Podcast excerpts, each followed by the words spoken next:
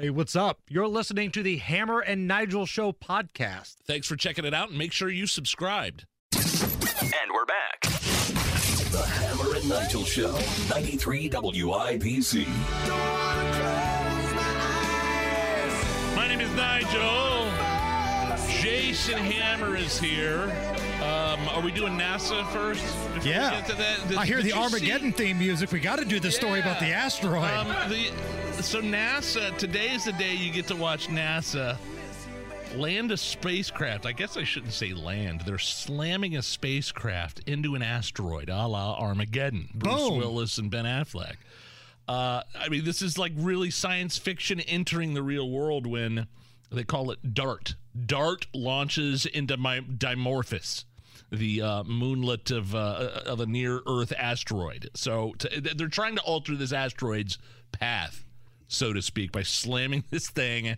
I don't think they're using nukes or anything like that. Right. think Harry Stamper's not there with the remote somewhere. they're not they're not sending a giant ass drill in there to drill anything, but they're trying to set this this thing off uh, trajectory, and you'll be able to. I think you could just type in NASA, follow the action live when it happens later, and NASA like they're pumped about this stuff, man. In fact, check out their hype commercial. Monday, Monday, Monday! Get ready for high power NASA thrusting, dart crashing, asteroid smashing action! It's the double asteroid redirect mission, better known as DART! Spacecraft versus Dimorphos! Watch all the action on the camera live stream Draco!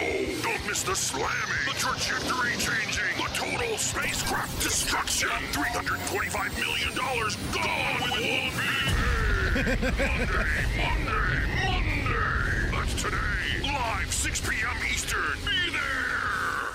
You know, uh, my only problem is, I mean, I don't think this asteroid's on a dead set collision course with Earth anyway. I think they're just testing it out. But what if they do uh, slam into it and it does put it more towards Earth?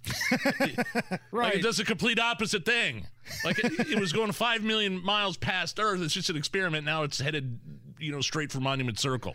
I would hope they- that the same group that can land one of their rockets like on boats in the middle of the ocean, you know, like NASA and even SpaceX do, Yeah. I think they would know which side to hit the asteroid on. I have pretty Okay. good faith in the folks at NASA to do that. And I'm hoping that after this, they sell merch in their gift shop that says kick asteroid.